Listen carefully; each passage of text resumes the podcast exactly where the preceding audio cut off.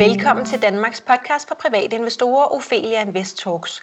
Mit navn det er Sara Ophelia Møs, og jeg driver Ophelia Invest med mit meget committed team. Vores mission det er at skabe rum for læring, og vores vision det er, at alle danskere ved, at investering er på bordet, hvis vi altså vil det. Strukturen er, at vi udkommer to gange ugentlig, nemlig fredag og lørdag, og podcasten varer cirka 30 minutter.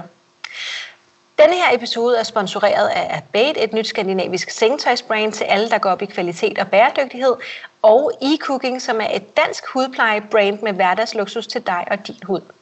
Dagens tema det er makro, øhm, og vi skal snakke med Frederik Engholm, som er chefstrateg og ansvarlig for international analyse og marked hos Nykredit. Og hej til dig, Frederik.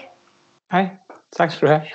Vil du ikke starte med at fortælle en lille smule om dig selv? Jeg kan måske lige sige til lytterne, at du har jo været med en gang før, øhm, men det er også noget tid siden, så jeg synes, jeg synes helt sikkert, at vi lige skal høre lidt om både hvem det er, du er, måske en lille smule om din baggrund, og så vigtigst af alt, hvad det er, du laver nu øh, i øjeblikket hos Nykredit. Jo, øh, jo, jeg kan starte med at sige, at jeg har været i den stilling, jeg sidder i nu, øh, som ansvarlig for det her område i, øh, i Nykredit de sidste fire år, og inden da været i den svenske storbank, der hedder SEB, som øh, også er repræsenteret i Danmark, og, øh, og så øh, i Danske Capital, som er Danske Banks øh, investeringsben en, en overrække. Jeg har også været kortvejt hos øh, Novo Nordisk, så jeg har været sådan lidt rundt hos nogle af de større nordiske øh, virksomheder. Øhm, og min baggrund studiemæssigt, det er Kant Polit fra Københavns Universitet. Øhm, og, øhm, og man kan sige, det jeg, det jeg laver nu, eller det vi laver i min afdeling, det er grundlæggende, at vi, vi, vi kigger på, øh, på global økonomi, vi kigger på, på global politik, øh, og vi kigger på markederne, og, og vi gør det hele med, med det formål, i virkeligheden ikke at sige så meget om, om makroøkonomi i sig selv, men at sige noget om, øh, hvor øh, aktiemarkedet skal hen, hvor renterne skal hen, hvor valutakurserne skal hen, hvor olieprisen skal hen, altså generelt, hvordan forskellige former for aktivpriser skal, skal flytte sig. Så det, det, det er det, vi egentlig bruger det hele til, og det er der altid er tanken bag vores analyse. Derfor så kigger vi også på, på, øh, på forskellige ting på forskellige tidspunkter, alt efter hvad vi tror, der har relevans øh, på, på et givet tidspunkt. Nu, nu trækker du forskellige ting frem med øh, aktier og olie og så videre. Hvor meget fylder de enkelte dele? At, at det er hver dag og hele tiden, at I analyserer løbende på, på fire, otte store temaer, hvor aktier kun er en af dem, eller er der nogle gange noget, der fylder mere end andet? Altså, hvordan er det struktureret sådan i, ja. hen over året? Jeg vil sige, at vores overordnede analyse er struktureret sådan, at, at vi bruger vores, vores makroøkonomiske viden og vores syn på, på det makroøkonomiske område til sådan at, at, at lægge ned over de forskellige markeder. Det er meget dikteret derfra. Man kan også have nogle andre tilgange. Man kan være mere øh, meget sådan modelbredet, drevet, meget drevet af, af, af data. Vi er drevet af sådan en, en mere en, en mere kvalitativ og kvantitativ analyse af, af, af makroøkonomien. Og det er sådan udgangspunktet for vores analyse af alle markederne. Og så bruger vi så kan man sige, så hænger de typisk meget sammen. Altså hvis vi mener noget bestemt om renten, så kan det betyde noget for dele af aktiemarkedet, i virkeligheden også det samlede aktiemarked, men for hvad for nogle dele af aktiemarkedet, der vil være mest interessant at investere i. Hvis vi mener noget specifikt om renten i USA i forhold til Europa, så har det typisk nogle implikationer for, hvordan øh, valutakursforholdet mellem øh, dollar og euro det udvikler sig.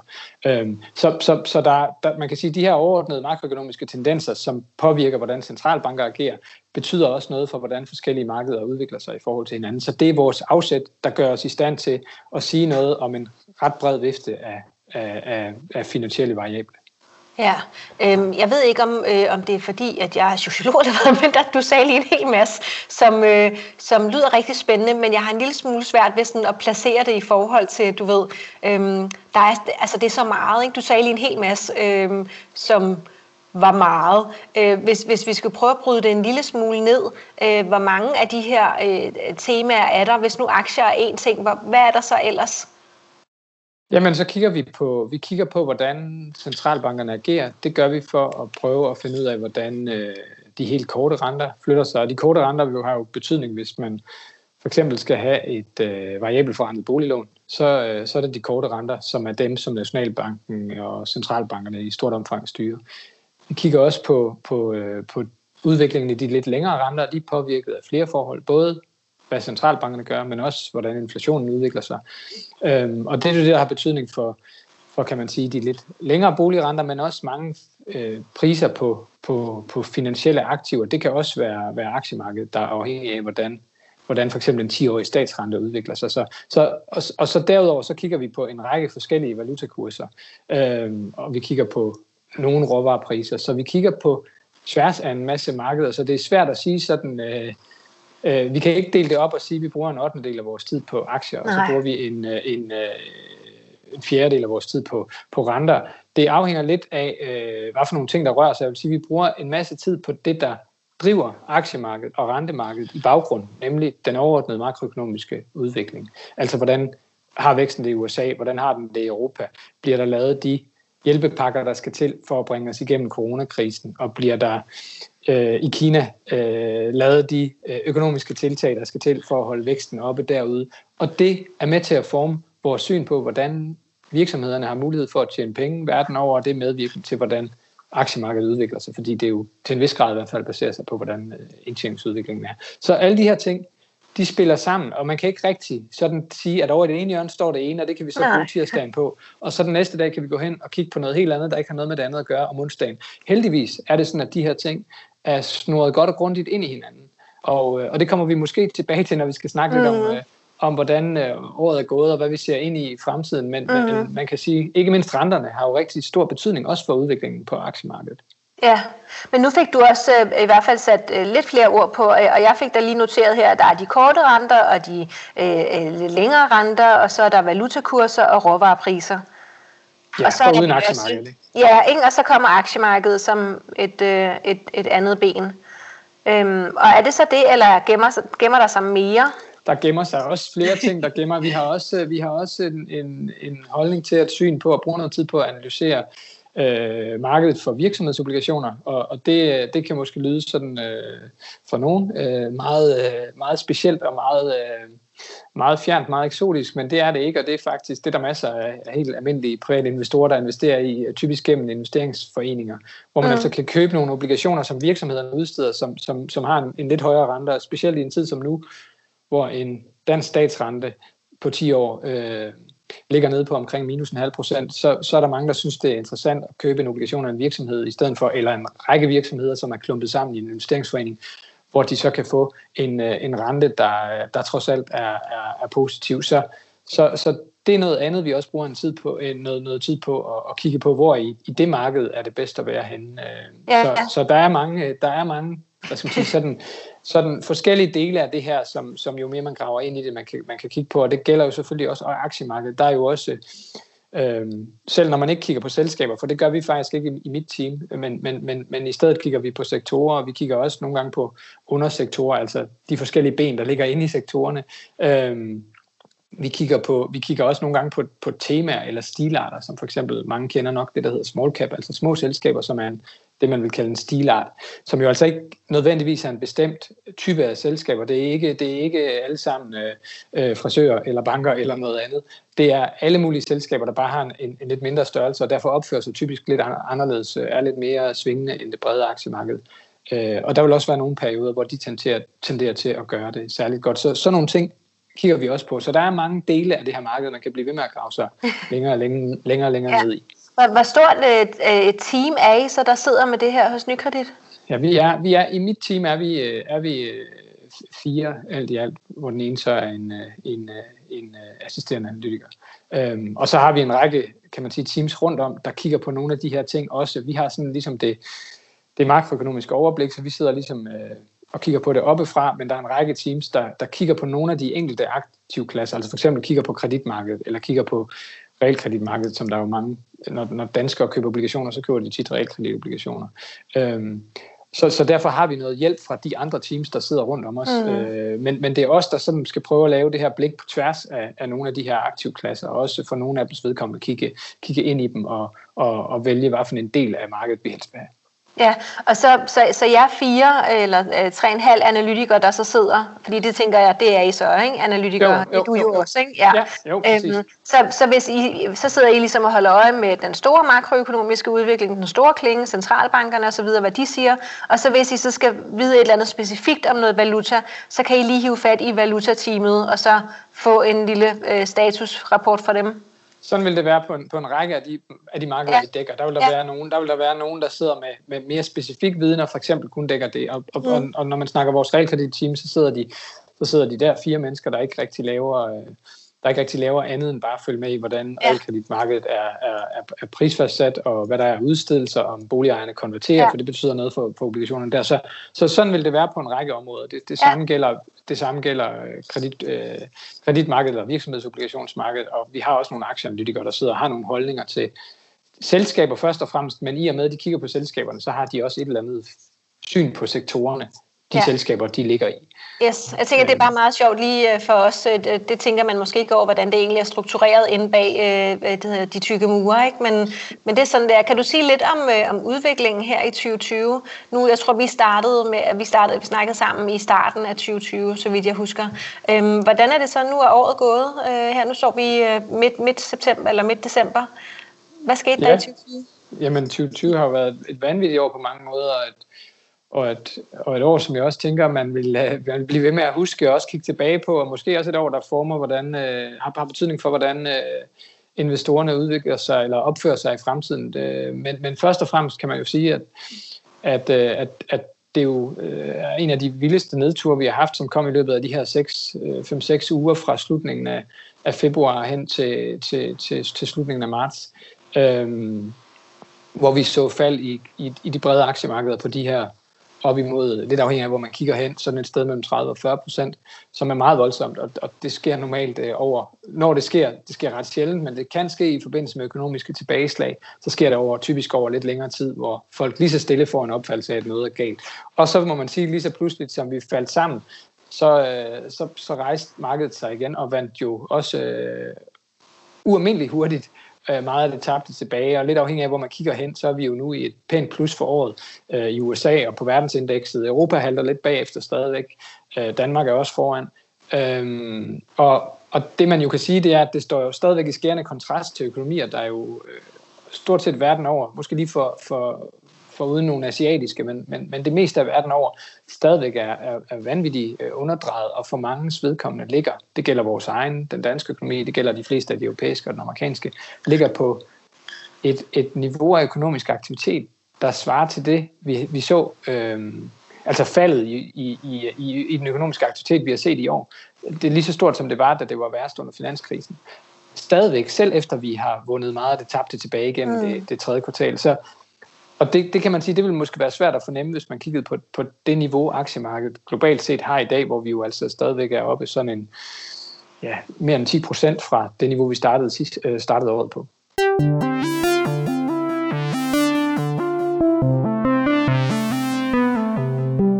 Ophelia Invest Talks er sponsoreret af Bait, et nyt skandinavisk sengetøjsbrand til alle, der går op i kvalitet, bæredygtighed og minimalisme. Abate er skabt af piloterne Christian og Leo, der efter at have sovet på hoteller over hele verden, var skuffet over kvaliteten af det sengetøj, de mødte på deres vej. De trak i iværksættertøjet og udviklede Abate en utrolig smuk serie sengetøj lavet af håndplukket egyptisk bomuld. Sengetøjet det er tyndere og blødere end almindelig sengetøj, men stadigvæk mere holdbart. Og så er det hele økologisk certificeret.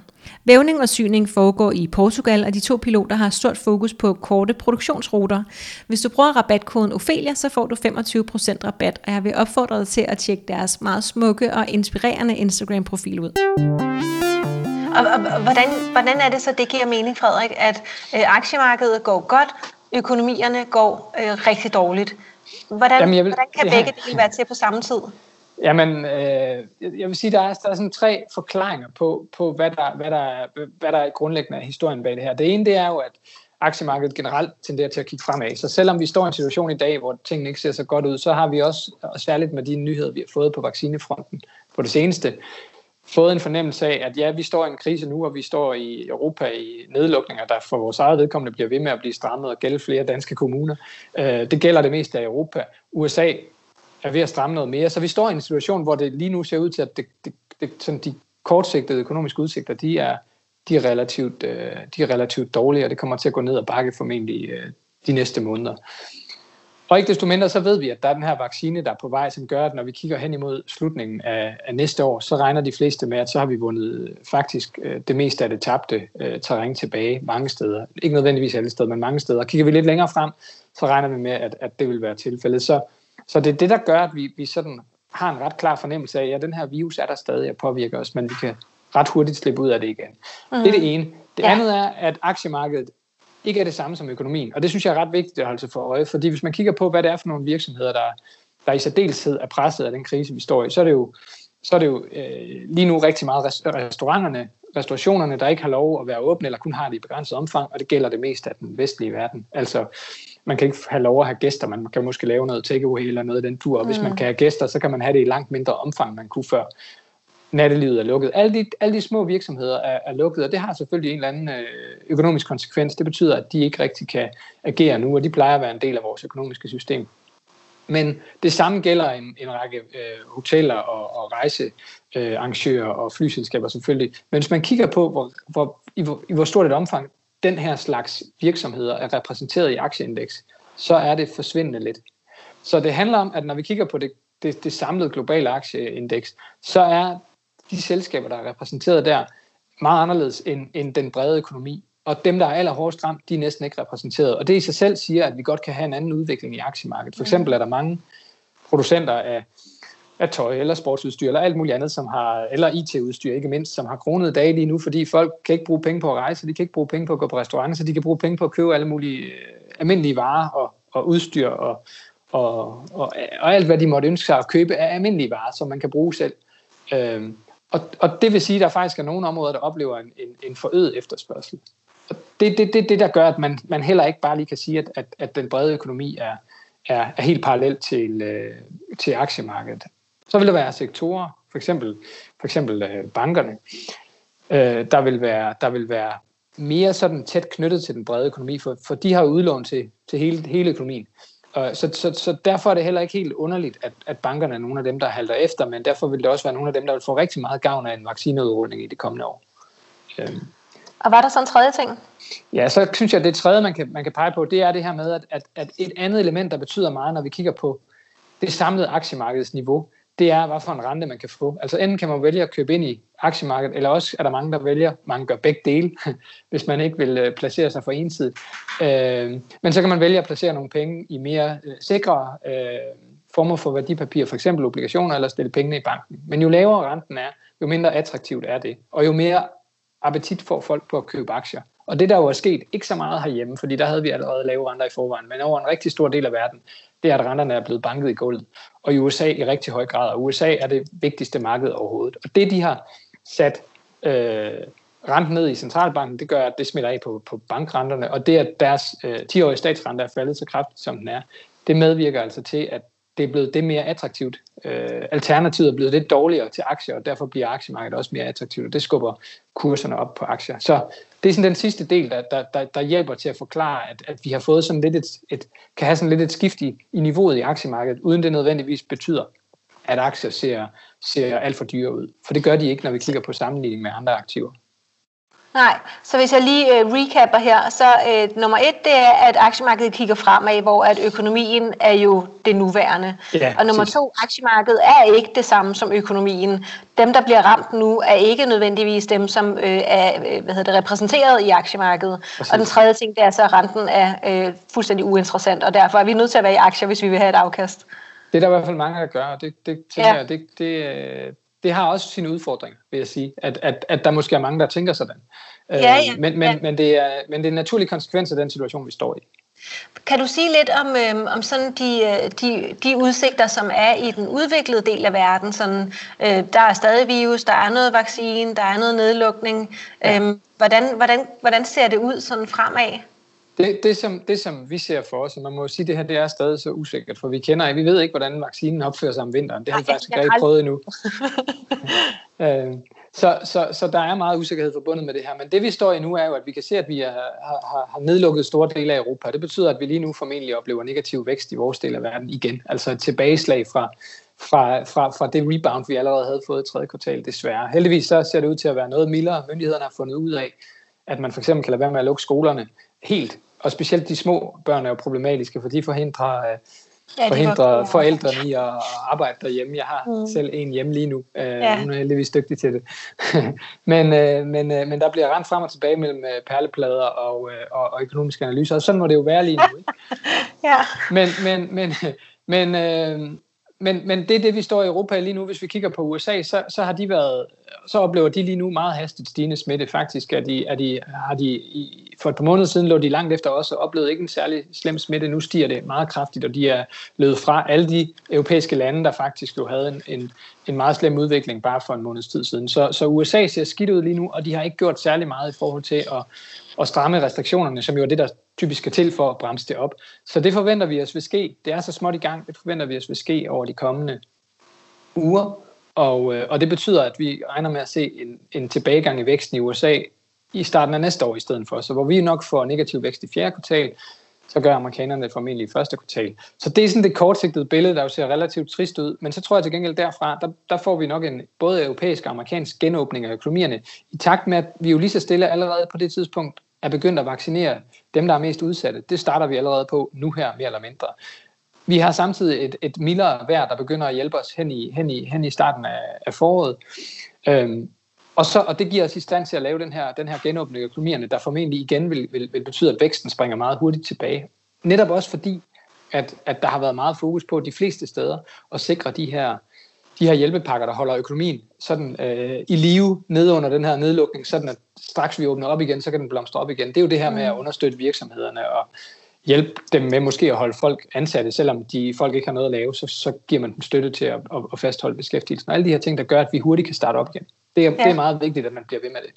Så det er det, vi kigger ind i, men så fra, fra andet kvartal, og specielt, tror jeg, tredje fjerde kvartal, der begynder vi at stå i en situation, hvor virusen for alvor, øh, undskyld, vaccinen for alvor er udrullet. Og, det, og, og, og vores sådan udgangspunkt, det er, at når vi står i andet halvår 2021, altså fra tredje kvartal og frem næste år, sensommeren, så, så står vi i en situation, hvor, hvor, hvor vi formentlig har så høj grad af immunitet i befolkningen i den vestlige del af verden, at, at sådan de her restriktioner, der har hæmmet os så længe, de vil være på et niveau, så det økonomisk set begynder at være relativt ubetydeligt.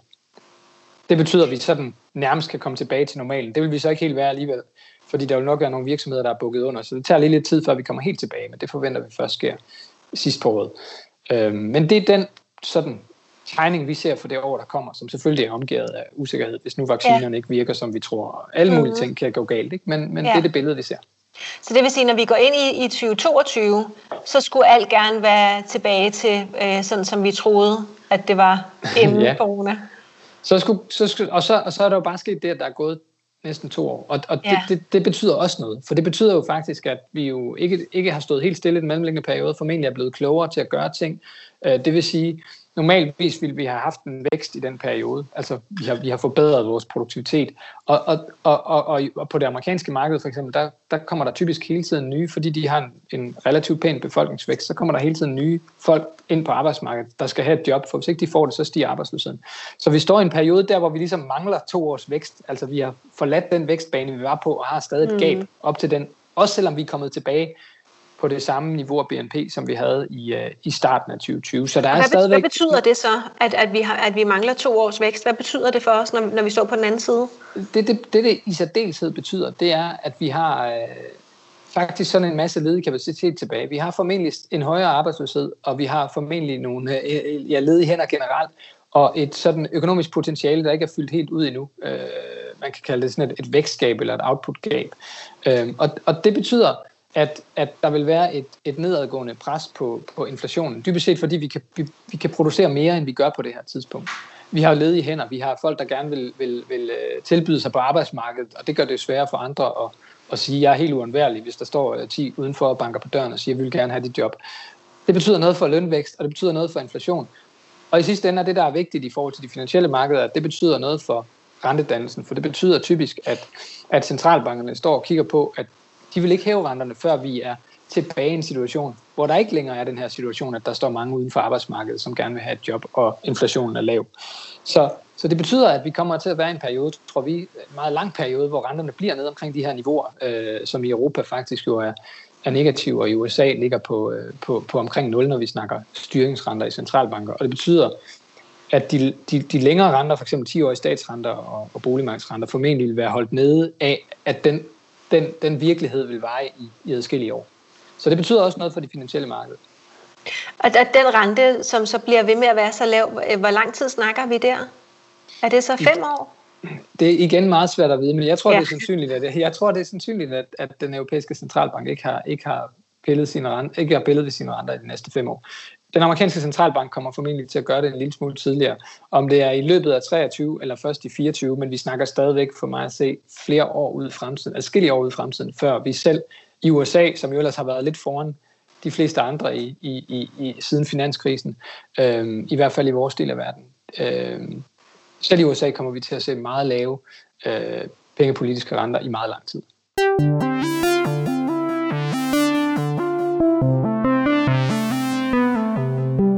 Ophelia Invest Talks er sponsoreret af eCooking, der laver naturlige hudplejeprodukter, der indeholder så meget økologi som muligt. Jeg blev præsenteret for eCooking for en del år tilbage og har brugt dem lige siden. Jeg er særlig glad for deres små kapsler med A-vitamin, som jeg bruger hver dag. E-Cooking laver hudplejeprodukter til både store og små, og er for alle os, der gerne vil have noget, som er dansk, naturligt og uden for meget parfume og pjat. Produkterne er, hvad de hedder og giver sig ud for at være. De er lette og gennemskue og nemme at bruge, og er så effektive, at vi kan koncentrere os om alt det andet, der er vigtigt i livet. Hvis du bruger rabatkoden Ophelia, så får du 30% rabat, og den glæder jeg mig til selv at hoppe ind og bruge. Øh, prøv at kigge på deres Facebook-side, hvor de både præsenterer produkter og brand på en rigtig fin måde. Øhm, hvad så hvis vi kigger mod Asien og emerging markets? Hvad, hvad er så, hvis du lidt, måske lidt kort bare kan sige, hvad, hvad er udsigterne der? Er det, er det et godt sted at være investeret de næste fem år? Ja, om det er det de næste fem år, det, det, jamen jeg tror generelt, det er et godt sted at være investeret, for jeg tror også, at de bliver ved med at have, og jeg tror, det, det er en god, øh, det er en god øh, hvad skal man sige, øh, det, det, er en god, det er en god idé at kombinere sine investeringer med investeringer i, vest, i den vestlige verden med investeringer i, i, i Asien og i emerging markets, fordi de har stadigvæk nogle, nogle interessante vækstudsigter og perspektiver, når man kigger fremad. Og de er forskellige, alt efter om man kigger på, på Indien eller man kigger på Kina. Så jeg vil stadig sige, at Asien er, er, et, er et interessant sted. Det, det, hvis vi skal kigge på det på et lidt mere kort sigt, så, så, så er det faktisk øh, den region, vi, vi foretrækker. Asien er sluppet sluppet noget igennem krisen. Mange steder Kina har været så dels dygtige. De har håndteret tingene meget hårdhændet og autoritært ofte, men det har virket. Og, øh, og, øh, og, og, og de er altså øh, hurtigt kommet tilbage, og vi forventer egentlig, at i den her periode, hvor der godt kan være lidt større usikkerhed omkring retningen i vores del af verden, så vil, øh, så vil, så vil det være et sted, som øh, investorerne vil blive ved med at kigge imod. Og så kan man sige sådan på lidt længere sigt, når vi normaliserer os, øh, så har Asien også den fordel, at det er den region, der er mest følsom, altså mest øh, hænger, øh, har størst sammenhæng med, med, med, med, med, med den globale verdenshandel. Øh, med verdenshandel. Og det betyder altså også, at når verdenshandlen går fremad, så, så tenderer til at understøtte øh, øh, de her øh, udviklingslande mest øh, markedsmæssigt. Så, så, og det er jo det, vi forventer os af den periode, vi går ind i, at vi lige så stille går mod en, en, en normalisering over det næste års tid. Mm. Øhm, har I en oplevelse af, at de private investorer er blevet mere risikovillige i 2020? Jeg synes faktisk, der er en, en, en, øh, en, en, en sjov anekdote fra så sent som i går, hvor, øh, hvor vi så den her Airbnb-aktie ja. øh, starte med at handle på børsen. Og det er ikke, jeg ved intet om den, så jeg kan ikke sige dig noget om, om det er en, en, en, en, urimelig, øh, en urimelig reaktion i markedet eller ej, men det er et meget sjovt billede, tror jeg, på den situation, vi står i, hvor der er mange, der er blevet meget interesseret i aktiemarkedet. Vi kan se, at der er rigtig mange, specielt i USA, rigtig mange private investorer, der har åbnet nye konti på nogle af de her øh, fancy nye apps, som man kan bruge til at investere for øh, lav eller nærmest ingen quotation. Og i relation til det, så, øh, så, så kom Airbnb-aktien øh, ud at flyve i går. Den startede på markederne, efter den jo var blevet, øh, blevet øh, børsnoteret. Og, og det, der var interessant, var, at den kurs, den ligesom startede med at handle på, den var dobbelt så høj, som den, man egentlig havde lavet øh, børsintroduktionen på. Så det betyder, at den med det samme blev handlet op i den dobbelte kurs af, hvad, hvad skal man sige, nogle kloge, dygtige mm-hmm. folk mhm. sikkert har vurderet, at selskabet var værd. Nogen, som altså er vant til at arbejde med den slags og kigge på selskabet og sige, hvad har de af udviklingsplaner og, og, og, og hvordan ser det ud. Og, og, og i, i den proces har man altså vurderet, at det var, øh, et eller andet værd, og, og med det samme sprang til den dobbelte kurs. Og, og, og mange peger på i den forbindelse, at det kunne måske være, at, øh, at det meget lader til, at der er en meget stor hype omkring de her nye øh, IPOs, altså de her nye børsnoteringer. Øhm, det kunne indikere i hvert fald en meget stor risikoappetit. Og, og noget af det, vi har, har diskuteret lidt i forhold til, til, til den markedsudvikling, vi har oplevet i år, det kunne godt være, at private investorer var blevet mere risikovillige ovenpå en situation, hvor de Måske mange af dem ikke engang var med i den nedtur, der, der var relativt kortvarig, men efterfølgende blev nysgerrige på et aktiemarked, der trak en masse overskrifter, fordi vi så de største bevægelser, vi har set i mange, mange år. Og så har de været med på en optur i en stor del af foråret hen over sommeren, der har været helt fantastisk, og, og har tænkt, at det er sikkert nemt det her, og mm. dem, der har været med i nedturen, har måske ovenikøbet tænkt, at selvom man kan tabe 30-40% på en måned, så kommer centralbankerne jo løbende og redder os, og, og så stiger det efterfølgende alligevel, så det er måske ikke så farligt at være i aktier. Og hvis det er det, man tager med sig fra den her krise, så kan jeg godt være bekymret, fordi det, det tror jeg ikke er virkeligheden generelt. Jeg tror, man skal se den her øh, krise som, som meget speciel og anderledes end de fleste andre nedture. Og, øh, og, og, og derfor så kan jeg, jeg kan godt have lidt en bekymring for, at mange tager den lære med sig, selvom det nok ikke er den rette lære, og det, det gør, at de får en forkert opfattelse af, hvordan det er at være i, i aktiemarkedet, og måske en mere risikosøgende adfærd. Så Frederik, hvad, hvad er den rette lære? Jamen, det, jeg synes, den rette lære er at, at, at vurdere aktiemarkedet over de sidste 30 år. For jeg tror ikke, at, at den krise, vi står i nu, er repræsentativ for det, der sker i, i den kommende tid. Jeg tror, vi vil se, se nogle kriser, der minder mere om de, eller de sidste 100 år for den sags skyld, de, de, de almindelige recessioner, vi har haft, hvor myndighederne ikke i samme grad går ind og understøtter alting, fordi de tilpasninger, der nogle gange sker i nedture, er mere øh, naturlige ned, ned, øh, tilpasninger, der, der, der repræsenterer, at, at nogle dele af økonomien har, har vokset sig for store og stærke. For eksempel finanskrisen, der var det jo til dels bankerne og til dels boligmarkedet rundt omkring i verden, de to hænger tæt sammen, som, var, som, var, som, som, havde, som, som lige pludselig var blevet, øh, der var blevet overinvesteret i, og som krævede en eller anden form for tilpasning af den, den risikovillighed, der var i banksystemet, og den, øh, det, det syn, man havde på boligpriser og boligmarkedet generelt. Sådan, sådan er det ofte i kriser. Der er et eller andet, der skal tilpasse sig efterfølgende. Den her har været mm. lidt anderledes, ikke? for det handler om sygdom, der kommer ind for højre på et tidspunkt, hvor økonomien man kan snakke ulighed og alle mulige andre ting, som, som jo er nogle mere strukturelle ubalancer, men sådan på et, på et mere, mere øh, kortsigtet plan, ikke i samme grad havde de der klassiske ubalancer. Og derfor har myndighederne gjort alt, hvad de kunne for at bringe os på sporet igen. Men det, gør, det, det er bare ikke den samme mulighed, de har altid, når der er brug for nogle tilpasninger. Og det gør, at vi får nogle lidt mere langvarige kriser, hvor aktiemarkedet bare ikke bare kommer tilbage, men er, men, man kan sige, sådan er underdrejet i, i, i nogle gange jo adskillige år. Nogle gange er der jo gået øh, øh 3-4-5 år, før vi er kommet tilbage på de niveauer, vi, vi, øh, vi, vi var på før. Hvornår kommer den næste krise i din optik? Jamen, det, det, det, det, det, har jeg, det har jeg intet noget bud på. Jeg vil sige, det, jeg synes, det var, det var, der, der er ikke nogen indikatorer for mig, der peger på, at, at, at, der vil gøre det mere opportunt at sige om to år øh, end, om, end om syv år. Øh, det handler om, hvordan vi slipper ud af den her krise, og det der kan man sige, øh, og, og, og hvor hurtigt vi kommer tilbage på det spor, vi var på. Hvis vi kommer meget hurtigt tilbage, så går der ikke så lang tid, før den kunne komme igen i USA, fordi de var, inden vi stod i den her krise, faktisk allerede på et tidspunkt, hvor det var svært at se, hvor meget mere man kunne presse ud af økonomien. Altså man havde den laveste arbejdsløshed i 50 år. Og når man står på det punkt, så begynder det at blive svært for politikerne at fintune økonomien, altså mm. finde ud af, hvor meget skal vi bremse den op, uden den koger over. Øh, og når vi bremser den op, hvordan undgår vi så, at vi bremser den så meget op, så vi får en rigtig nedtur? Så har man øh. brug for, at det, at det hele krakker en gang imellem? Nej, det ved for jeg ikke. For der er noget at arbejde med igen bagefter? Nu siger du, så det sige... hele går så godt, at der ikke er noget for politikerne at arbejde med. Nej, så har man brug for, at, at det går galt? Nej, nej det, har, det, har man jo, det har man jo ikke, men jeg tror, på den, forstået på den måde, men man har brug for det, for, at man har brug for det, fordi at det ofte vil være sådan, at der vil være dele af økonomien, der, der, der, og det kan vi ikke se, når det sker nødvendigvis særligt tydeligt, øh, men der vil være dele af økonomien, der vokser sig for store, som vi tror har mere potentiale, end det egentlig havde. Som, altså et godt eksempel er også IT-boblen. Der stod vi i en situation, hvor man troede, at at, øh, at, at, at, at, at man nærmest ikke kunne hive, smide nok penge efter at investere i, i, i alle mulige ting, der havde med, med, med kommunikation og IT-systemer at gøre dengang. Øh, man har betalt, betalt enorme licenser for nogle øh, telefonlicenser på forskellige markeder og sådan noget, som viste sig at være værdiløse bagefter.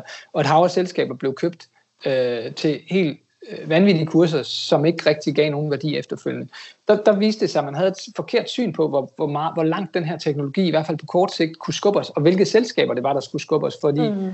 tanken var jo rigtig. Det er jo alle de ting, der efterfølgende har vokset sig store, bare i nogle helt andre selskaber. Og, ja. og det, det, det, det, det vil ske nu og da, og det, og det er jo fordi, vi ikke helt kan regne ud, hvordan fremtiden udvikler sig. Når så, så man kan sige, troen på, at, at, at vi alligevel kan det, bliver for stor, så risikerer man en eller anden form for tilbageslag. Og der kan man sige, at vi har da, vi har da dele af de tendenser allerede nu, hvor folk sådan i, i kølvandet på den her krise har tænkt, at det sætter så meget tryk på digitalisering, eller hvad det måtte være, så, så der er ikke nogen grænse for, hvor meget man kan betale for nogle af de her nye øh, typer af selskaber, der er kommet til. Og igen vil jeg sige, jeg er jo ikke selskabsanalytiker, så jeg skal ikke nævne nogen specifikke. Men, men, men man kan sige, hvorvidt den vurdering er rigtig eller forkert, den er meget svær at lave i samtiden. Men det er det, der nogle gange sker, at så har vi smidt for mange penge eller for mange investeringer mm. efter noget, der viste sig egentlig ikke at være så banebrydende, som vi helt troede, det var. Og hvis Ja. der så er 20 eller 50 eller 100 af de selskaber på verdensplan, og de efterhånden er blevet ret store, så begynder det at kunne, kunne give et krak i markedet, der kan mærkes. Ja. Frederik, hvad er dit øh, bedste råd til den private investor i forhold til, øh, til det, vi har snakket om her? Jamen, jeg synes, det som man skal så forholde sig for øje, det er jo stadigvæk, at man skal, man skal for det første passe på, at man ikke bliver revet med af den hype, der er øh, omkring aktier lige nu, for det, det synes jeg godt, man kan mærke, der er. Øh, det, at vi er kommet øh, så hurtigt igennem den her krise, har gjort et eller andet ved, ved folks syn på det, så man skal blive ved med at tænke, om man, om man skal blive ved med at forholde sig til, og måske kigge på nogle kurser, der går lidt længere tilbage i tid på, på de store indekser, og sige, jamen, vi- hvordan ville jeg i virkeligheden have det med, hvis jeg stod i en situation, hvor, hvor, hvor markedet var faldet, øh, hvor markedet var faldet 20 eller 30 procent, øh, ville jeg så, ville jeg så bare, ville jeg godt bare kunne vente til det kom tilbage, eller ville, ville, ville, ville jeg egentlig ikke kunne bære det? Ville det være mere, end jeg, jeg synes var rimeligt? Hvis, hvis det er tilfældet, hvis ikke man føler, man kan det, så skal man overveje, hvor stor en del af ens øh, beholdning, eller hvor stor en del af ens justeringer, der, der er placeret i aktier, fordi det, det vil ske nu og da. Øh, og så kan man godt lave sådan nogle regler om, at man sælger, hvis det er faldet 10% eller sådan noget, men de regler tenderer bare til ikke at være særlig gavnlige. Jamen, problemet er, at så risikerer man, fordi de korrektioner kommer relativt tit på 10%, så risikerer mm. man at sælge, og så vender det om, og så stiger det igen, og hvornår skal man så købe igen? Ja, Så, så, så, så de der faste regler er heller ikke nødvendigvis nogen, nogen, noget godt alternativ til det. Så det handler i virkeligheden om at være, være, være sådan ærlig over for sig selv, når man vurderer, hvad, hvad, hvad kan man egentlig tåle, og, og, og tænke aktiemarkedet måske i lidt længere perspektiv, end hvad der er sket de sidste seks måneder. ja. Tusind tak, fordi du ville være med, øh, Frederik. Det var øh, ligesom sidst utrolig inspirerende, og, det der er med jer, chefstrateger, det er, at I ved så utrolig meget. så det er virkelig svært at få det til kun at være en halv time, fordi der er så meget mere, man kunne snakke om. Men tak, fordi du ville være med. Selv tak. Det var en fornøjelse. Øhm, dig, der sidder og lytter med derude, du kan følge øh, Ophelia Invest på Facebook, Instagram, YouTube og LinkedIn. Feedback er altid velkommen. Har du ris, ros eller forslag, så send os en mail på kommunikationsnabelag.opheliainvest.dk. Du er meget velkommen til at give os en rating ind på iTunes. Hvis du vil lære at investere, så kan du gøre det inde i Ophelia Invest Club, hvor vi har aktieanalyser og alt muligt andet. Og så er du selvfølgelig velkommen inde i Aktieklubben Danmark og Kvindelogen, vores to store investorgrupper på Facebook, som rummer op mod 20.000 danskere nu. Og så er der bare tilbage at sige tusind tak, fordi du lyttede med.